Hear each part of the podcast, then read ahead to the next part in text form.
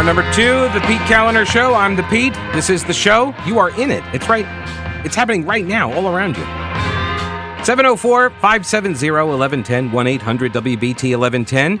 The email is pete at the pete callender show dot com and on Twitter at Pete Callender. Uh, and uh, regarding the uh, Twitter uh, topic from last hour, uh, I got a message from Jason uh, who said, uh, bingo, bingo, bingo. The answer to bad speech is more speech. I think that was your quote, and you are so right. Uh, also, did you know that the lady who was in charge of censorship at Twitter made seventeen million dollars a year? How is no one talking about that? Right. Yeah, she got a ten million dollars raise. She got fired yesterday, but she got a ten million dollars raise last year. That's like, uh, yeah, that's like uh, radio host money right there. I leave oh, tomorrow. No, no, okay. No, that's it. Yes, yeah, so she's gone. Uh, so is the C E O, and um, she'll be all right. seventeen million dollars payday? Yeah, it's, that's not bad. I've heard some people say, well, that's pretty normal for the uh, uh, for the tech industry. Okay. Yeah, her job was to uh, was to do the censoring. That was her department. So um, now for all of us that don't make the seventeen million dollars, this might, this might be a little bit of bad news. Um, all Joe Biden and his team had to do when they got into office with the economy was nothing. That's all they had to do. Just don't, just don't do anything. Right? Allow people to go back to work. Pandemic was ending, right? And then the economy would come back. But Biden couldn't do it. Nick Arama over at Red State, or is it Arama? But it sounds like I should say it, Nick Arama. Doesn't it sound like that? Like a kid's show from the eighties or something. Anyway, um, he destroyed the border protections that Trump had imposed. He attacked the energy in his industry from the first day he got in. He spent like a drunken sailor, contributing to inflation with things like the American Rescue Plan. Now, oh, and by the way, I was talking um, every Friday I join K C O Day on his uh, show, uh, his morning show up in Raleigh and Greensboro. And this morning we were talking about uh, this. This talking point has gone out Uh, among Democrats, and, and I understand. I mean, look, it's not a good talking point, but I also recognize that there really isn't anything better to say, right? Uh, they, they're having to defend something that's almost indefensible, uh, and that is the inflationary impact of their agenda, and, and that's driven by the government spending. And there's this talking point that they have pushed out about uh, how this is a global phenomenon. So inflation is global. And look, we're actually in a much better uh, position than all of these other countries that are suffering from inflation. But yes, it's a global phenomenon. But as Casey was saying today, that the, the dollar is the reserve currency. And so a lot of foreign countries, they sit on U S dollars. They buy them up. They have them. This is why, and you go to a lot of foreign countries and they take American dollars. That's the world reserve currency. And they will use that in order to shore up their currency when they inflate it into oblivion and destroy it themselves. So, yes, it's all connected. And so the inflationary pressures that we have exerted on our monetary supply has impact throughout the world. And Milton Friedman went over this um, years ago, Nobel Prize-winning economist, Milton Friedman, old Uncle Milt. And he used to go around and do Q and A's and stuff on college campuses and on television stations and stuff. And um, one of the best ones was on uh, uh, the Donahue show, the old Phil Donahue show. But he was, I, I saw a clip today because this is now making the rounds on, oh, it's global inflation and all this. And he was asked a question about the cause of inflation. He said, there is only one cause of inflation, and that is the printing of government money. That's it. That's, that's, that is it. You print more money and you get inflation. And he said, yes, it's the government that does that, but it is us. It is we, the people, who vote for the people and the agenda. So we're to blame, right? The American public is to blame because we expect our politicians to make promises for programs and services to pay for things, and we don't want to pay for them. And so what do we, we just turn a blind eye to the whirring of the printing presses.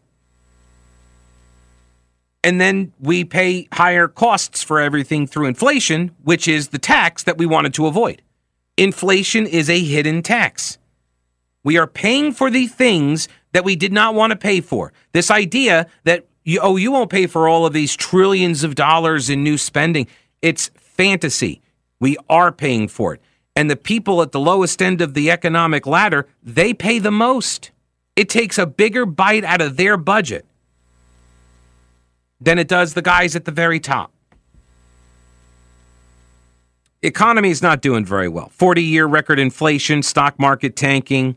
Um, Nick Arama says, so many people just had their four oh one k and other savings wiped out. I've The last time I looked, mine was down uh, a quarter, twenty-five percent down. And it's been a couple weeks since I looked at it. I'm sure it's still tanking.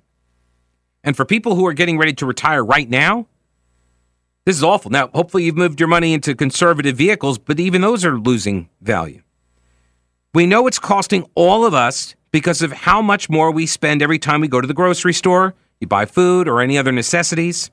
People are spending on credit. They're draining their savings. You got higher interest rates as well. You can thank Biden for that as well.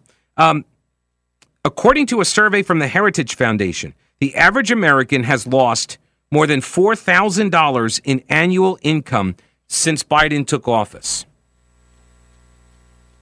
Folks over at twitchy dot com observed that if you judged the midterms by how disturbed people were over their four oh one k's and their life savings being wiped out, Democrats are in real trouble. By contrast, according to Heritage, under Donald Trump, Americans increased their annual earnings by four thousand dollars. So it's been an eight thousand dollars swing. Oh, Um, and uh, bad news here. Uh, those were the stats from a month ago. It hasn't gotten better. Remember the first thing Biden did when he got into office? Right, he went after energy production.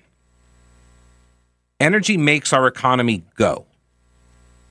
It's literally the energy upon which we operate. All of the things I saw, some somebody was promoting some uh, breaking news yesterday. They were like, breakthrough on some uh, technology. We have this, what was it? I think it was a car or a charging, maybe it was a charging station. Yeah, I think it was a, ch- yeah, like a super fast charging station. You'll be able to get a full charge into your electric vehicle in twenty to sixty minutes. twenty to sixty minutes. So twenty minutes is the low end of that? I can get a full charge in a battery in twenty minutes. That's how long it takes me to, quote, fill up my car? twenty minutes? That's a long time. That's not like, hey, I need to pull over to the side of the road and hit this E V charging station and hope nobody's at it, right? But also, where's the where's the charge coming from? What's generating that electricity? It's because it's not the little pump-looking thing, right? It's it's not coming out of that. I mean, that's the that's the source where I connect to it, but there's a line on the other side. It goes to somewhere else, like a power plant that's creating that energy. Where where does that go? What what energy is is being generated at that plant? It has long been the policy of the Democratic Party to frustrate the expansion of the oil and gas industry wherever legally possible.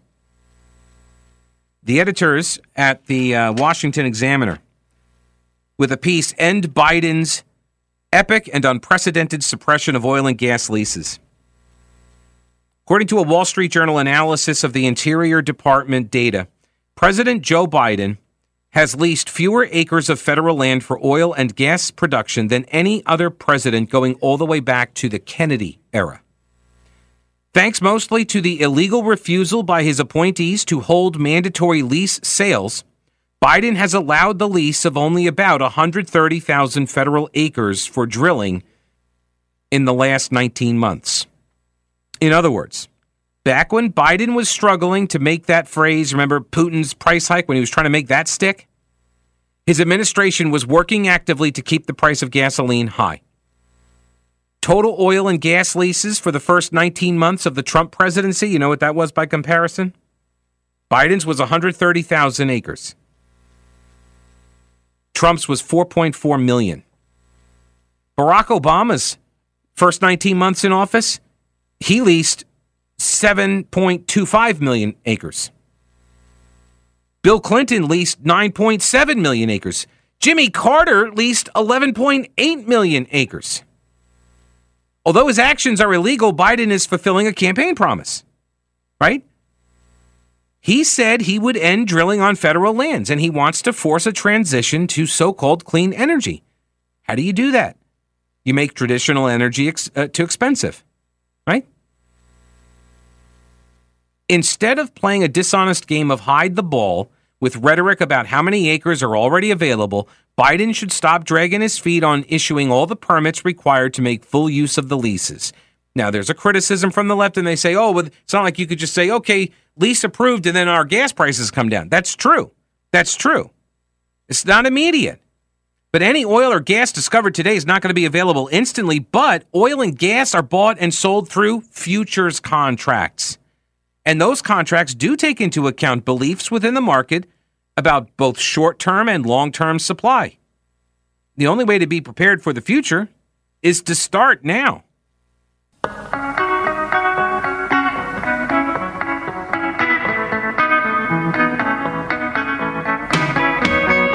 Who's Mike? Who's, oh, sorry. Oh, I got you. News Talk eleven ten, ninety-nine point three W B T. seven oh four, five seven oh, one one one oh and one eight hundred W B T eleven ten. Let's go over here and get Jerry on the program. Hello, Jerry. Welcome to the show. Hey, Pete. Hey. You're feeling better and you're back. Yes, thank you. I, I heard you. Yes, I heard you talking about energy just now, and I have to admit, I, I've been seeing headlines pop up about diesel shortages. Yeah. But it's like too terrifying, so I'm just living like a you know got an ostrich with my head in the sand, and I'm watching way less broadcast media. So I don't even know, are any broadcast like news shows talking about the shortage in diesel? Because, like you said, it affects our entire economy. And if we thought we saw shortages because of the pandemic, man, we run out of diesel, so we're going to be so far up the creek, it's not even going to be funny. Well, luckily, we've got all of that uh, strategic petroleum reserve that we can tap. Right. Yeah, I have not seen a lot of coverage of it. I know it's it's uh, it's looming, right? I think it's within the next, uh, it's before the end of the year, I think, that they're yeah. saying that the, the sh- shortages are going to start affecting uh, transportation. But I, other than that, I'm not. I haven't. I haven't seen a lot of coverage of it. No. And I think the thing that worries me is that we've gotten used to shortages because of the pandemic. So everybody's a little bit more blah, like, oh, things will start showing up in the store. No, they're not going to. I wonder how many people are looking forward to it because they think, well, I'll just work from home again.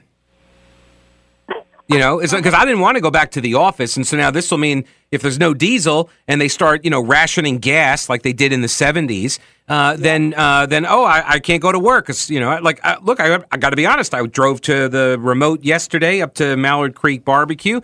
And I'm thinking, man, I'm sitting in this line of cars and I'm burning gas. And I'm thinking, like, is this is this what people are going to be willing to do if we start getting shortages again?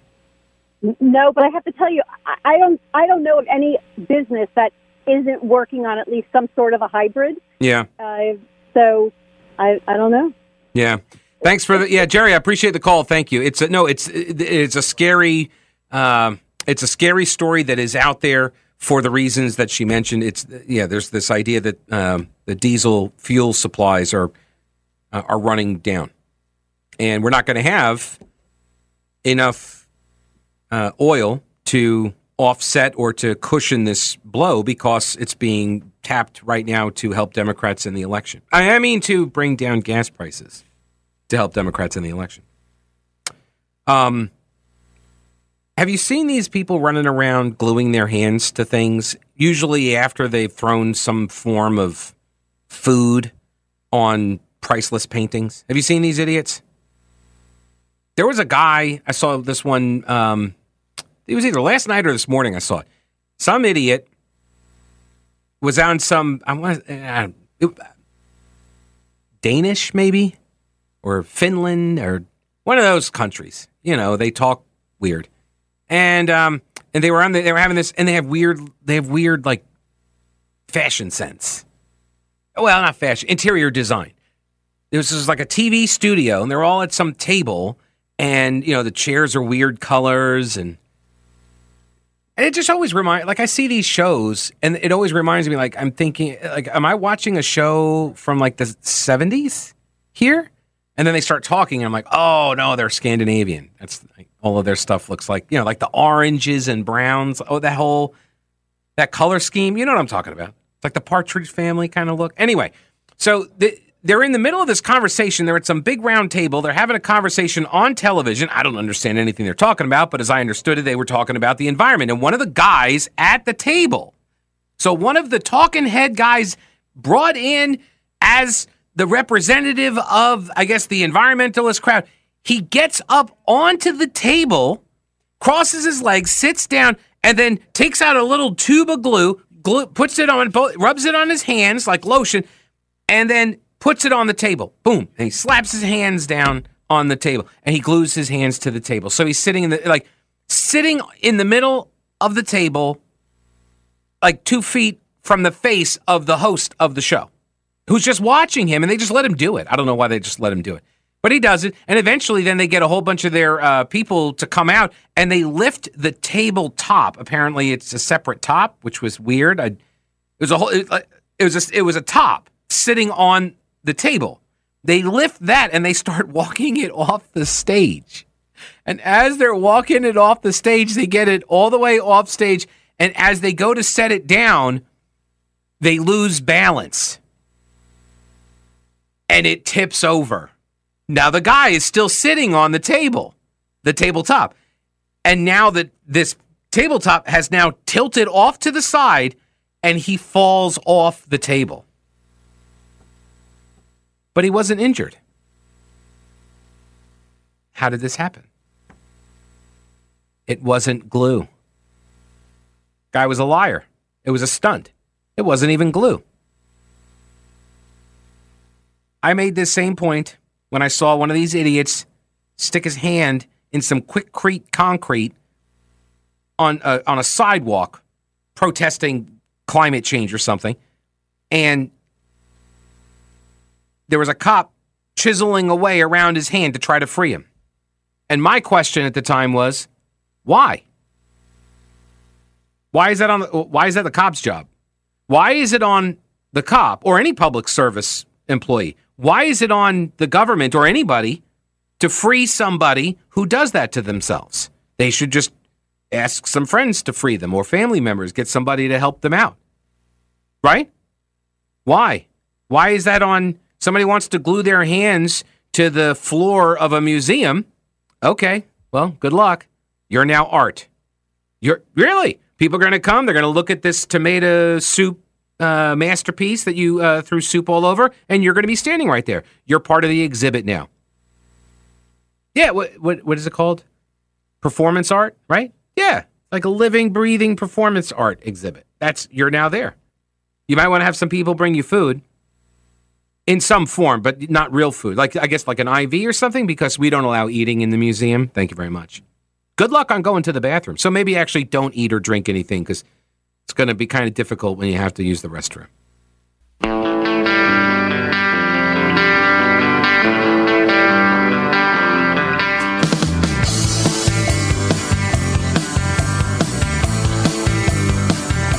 News Talk eleven ten, ninety-nine point three W B T.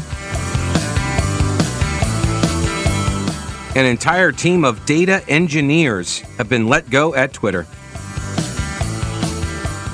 I'm, I don't rejoice in people losing their jobs. I work in radio. That would be poor form. But it is apparently starting to happen.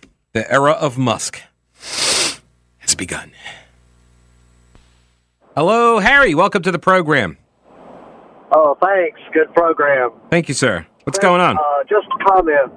A lot of people have been calling in to talk shows that I travel and listen to, seemingly intelligent, saying, why do we blame President Biden for the problems of the economy in the world? Other countries all over the world are having similar problems. Well, it all, it's all oil. If oil goes up here, it doubles in the Philippines or Cairo or anywhere else.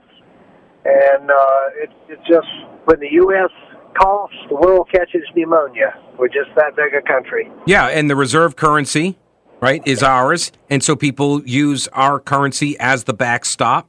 And that has implications as well. And when we were, like under Trump, we became a net exporter of energy. To your point, that means other countries get to enjoy lower prices for their energy as well. And now that we're not an exporter, we're now an importer of energy again. That means we're competing with those other countries. And that means, you know, more uh, more demand, less supply, right? Prices go up. And another point regarding the world temperatures going up, Biden was cutting oil here so we could save the world. Right. We're just bringing oil from somewhere else and burning it. We're all burning the same amount of oil. Well, I think if you buy the oil from Saudi Arabia, uh, Mother Earth doesn't know that, and so she doesn't uh, heat up the same way. Uh, right. Same for Venezuela and Russia, I guess. Right, exactly. It's only oil from certain countries. If we make our own oil, then yes. If we make our own oil and we drill for it here and we refine it here, if we do that, or nuclear as well, as I understand it, if we do that ourselves here, then uh, that makes Gaia Earth very upset. So I think that's the rule. Harry, I appreciate the call. Um, it's all about energy. This is, I came across this, um, this piece by Michael Schellenberger, the guy who wrote San Francisco. And uh, I think he's running for governor as well. Um, he has a Substack that he writes on, self-publishes his uh, essentially blog, right? And he sent out a tweet the other day. It said, when people stop believing in traditional religions, they face the crisis of nihilism or nihilism, which is the idea that life has no purpose. I would submit this is at the heart of so much of what is wrong with our society in America. We're seeing this manifest itself in different ways. Faced with the depression, with the depressing thought that life has no purpose, people have started creating other things instead. And one of them is this apocalyptic environmentalism, which seeks to destroy the basis of modern life. So progressives say that by restricting fossil energy production, they're defending civilization from climate change, right? They say that causes the heat waves, causes the droughts, it causes all the flooding. President Biden and Canadian Prime Minister Justin Trudeau, a k a. Blackface, they refuse to significantly expand natural gas production to aid energy-hungry allies in Europe. The European Commission rejected a plan to help poor countries build fertilizer factories to overcome food shortages. And California banned the sale of gasoline-powered cars and trucks by the year twenty thirty-five. And you just heard in our newscasts that Europe just did the very same thing. And yet, each of those policies risks undermining civilization far more than climate change. Like, what exactly are you trying to preserve? Right? If if if these policies create mass starvation and death, is that better or worse than more heat waves? Does that kill more people, right? This is the, I said this during COVID. What's the other side of the ledger? This has always been a question of, is the juice worth the squeeze? On all of these climate change policies, all of them. Look, I am a, I'm an environmentalist. I like a clean environment. When I go camping, I leave the campsite better than I found it, right? I pack out whatever I brought in and usually pack out more stuff. And yes, well, all right, to be fair, I do burn some wood, right, on the campfire. And so I am, I'm, I'm causing harm to Gaia Earth. I do recognize that. But I'm picking up some extra trash, right, as a replacement. So I hope that evens it out a little bit. But it's always been a question of uh, what is the policy intended to do, and is that going to be enough of a change, and then what is the cost of that in in, in all terms, like not just financial cost, but does it reduce people's standard of living? And if it does, does that mean that they have a lower life expectancy? Right? That has to be accounted for as well. That's the other side of the ledger. All of these things have trade-offs. Climate change, Schellenberger says, climate change is real. I agree, by the way. I agree climate change is real. The question is, is man contributing to it? Which, by the way, I would err on the side of caution there and say, yes, probably mankind is contributing to some degree. Yeah. But then the next question is, how much? How much is mankind contributing to it? And then the next question is, what are your mitigation efforts going to cost humans? Because you have people that believe in this, as Schellenberger called it, this apocalyptic environmentalism, that the entire world is going to be destroyed because you're driving an S U V that runs on gasoline. That's their belief. And they believe it as much as Christians believe in Jesus. They believe it. And they want us to make sacrifices even if we don't agree with them. So climate change is real. It's something we should limit as much as possible. But there is no increasing trend in U S heat wave frequency or magnitude. Flooding in Pakistan actually declined from eighty-one to twenty sixteen. And droughts are not increasing in severity or frequency in Europe. Far scarier are the charts of skyrocketing fertilizer and electricity prices due to Russia's restriction and now the halting of natural gas flows into Europe. Right? All of this, all of this changes, right? The the the cost-benefit analysis changes. Politicians, activists, and journalists in the West are doubling down on the same failed policies, even though they're undermining their own stated objectives. Greenpeace Germany came out in support of burning more coal rather than keeping the nation's nuclear plants online. That's nuts. That's insane. Germany and Belgium both still intend to shut down their nuclear plants. Why? Why are the people who say they want to save civilization actively undermining it? Environmental trends are improving. I've said this before. When societies, when civilizations become wealthier, their environments get cleaner. They actually get cleaner over time. Yes, when you start cranking up the industry, it gets worse. But over time, when people don't have to worry about, you know, getting food, shelter, clothing, when those sort of those basics of life are taken care of, you can then enjoy other pursuits. And those pursuits tend to be, hey, let's clean up the... the town, let's clean up the city, let's let's not live in filth. Like that, that's the stuff that happens when you advance as a society. So the question is, why do people think things are getting worse if they're actually not getting worse? We'll take a stab at that.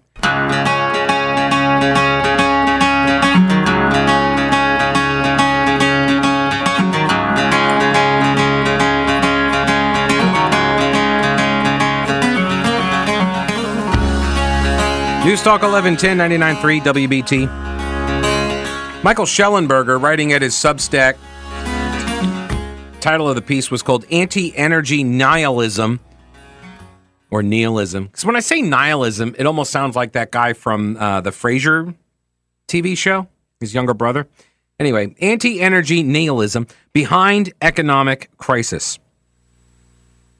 There is a belief. It is a it, look, I heard uh, James Lindsay, He of uh, uh, New Discourses, right? James Lindsay talked about this. Um, and there was apparently a case. I need to go research that at some point. The, um, the apparently the Supreme Court at some point in years past, decades ago, they actually examined this question of whether uh, communism was or was not a religion. And I'm just intrigued by that question. But and so he mentioned it, and he, he referenced some of the the findings, and apparently the court said no, it's not. He disagrees. And I think I do too, but I but I haven't examined the argument, so I don't want to say. But like my knee-jerk reaction is to say, oh, yeah, totally, right? Because it shares some of the very same uh, principles and uh, and concepts. Anyway, so, so does environmentalism, especially apocalyptic environmentalism. But it's rooted in this idea that things are getting worse when actually the trends are getting better. Policymakers are pursuing pro-scarcity policies, he says. And it's because they, giving them the benefit of the doubt, and they actually believe it, or assuming the worst motive and they're just doing it for power and to win re-election and the like, um, But let's assume that they, too, believe, along with most of the public, apparently, that the environment is getting worse, not better. If only there was some sort of, I don't know, an industry that could inform people about things that are true and not true, something like that. I'm just spitballing here. You know me. I'm all about solutions. And so maybe if somebody could come up with a business model of some kind where, you know, information gets relayed to people that they could then trust. Just throwing that out there. So, all right, uh, Stan, welcome to the program. Hello, Stan. How are you? Hi, Pete. Hey. You said something about uh, civilization a while ago, and what kind of civilization do you do you want, and that kind of thing. And you made an assumption that civilization was all about human beings and the human experience. What the environmentalists believe is that the human beings, in terms of like trees, birds, monkeys, the sky, water, the human beings themselves are no better than anything else, and they are just a small part of that. Mm-hmm. And if to save the whole thing, we need to have less human beings or not make the world so conducive to human human life, but to the whole thing as a whole. And if we got rid of human beings to do that, then so be it. And when you have a, a, a country where the morality and the teaching is based on that, and legislation comes out of that process morally, then you wind up as a society where we are. Yeah. Now, I, I, this is why I view it as a religion as well, because it has it has this element of sacrifice for rewards uh, in an afterlife of some kind. I, and I don't... Yeah. That, that, that's correct. Yeah, it, well, and I should point out also, it's always a... Um, It's a, it's the sacrifice of, of others, right? It, it's not really them. I mean, because they're not going to, you know, environmentalists, there's not like a wave of uh, of of mass suicides occurring among environmentalists, right? They don't go and, and, and, and kill themselves. That's not happening. Right. But if they really did believe that the earth was going to die because of all of the people, then why wouldn't they do that, right? So, because, so, so the only thing we're deciding in this process is who do we sacrifice? Right, and it's going to be somebody else. It's the old joke about, you know, dis, uh, the farm animals and breakfast where, like, the chicken is a supporter, you know, but the, the pig is is committed. You know, it's it's a different it's a different level of support uh, for the breakfast. Uh, same same concept at play here. It's like you first. Right, right, right. And then after we get enough people off the planet, then, oh, it's sustainable. Look at that. And I, I oh, and I'm still here. Oh, yay me. I live I live on a sustainable planet now. Yeah, it's... Uh, yeah. All right, buddy. I appreciate the call, Stan. Thanks. Have a great weekend. Um, I mentioned this earlier. This was the the, the soup tossing people. Uh, climate activists believed to be with the group Just Stop Oil threw cans of tomato soup on Vincent van Gogh's sunflowers painting and then glued their hands to the wall. Why didn't they glue their hands to the painting? I'm not. I'm not advocating that. But I'm curious if the point here, because this is like this is a demonstration, is it not? And if you really think, well, their message was, um, is it worth more than food? What is worth more, art or life? This is what they're they're screaming. What is worth more, art or life? By the way, I saw somebody make this point on Twitter. Um, they said. Uh, that the these uh, museums that are being attacked by these environmentalist wackos, they are, um, they're actually for the public. This is not for billionaires, right? The the the uber wealthy people, they just they just buy their own art. They own this stuff, in, and they put it in their own homes, and then they're the only ones that get to look at it. Well, and their visitors and their, I guess, servants, right? Do you call them servants anymore? Your hired help? I don't know. What's the what's the what's the euphemism that the billionaires are using nowadays? It doesn't matter.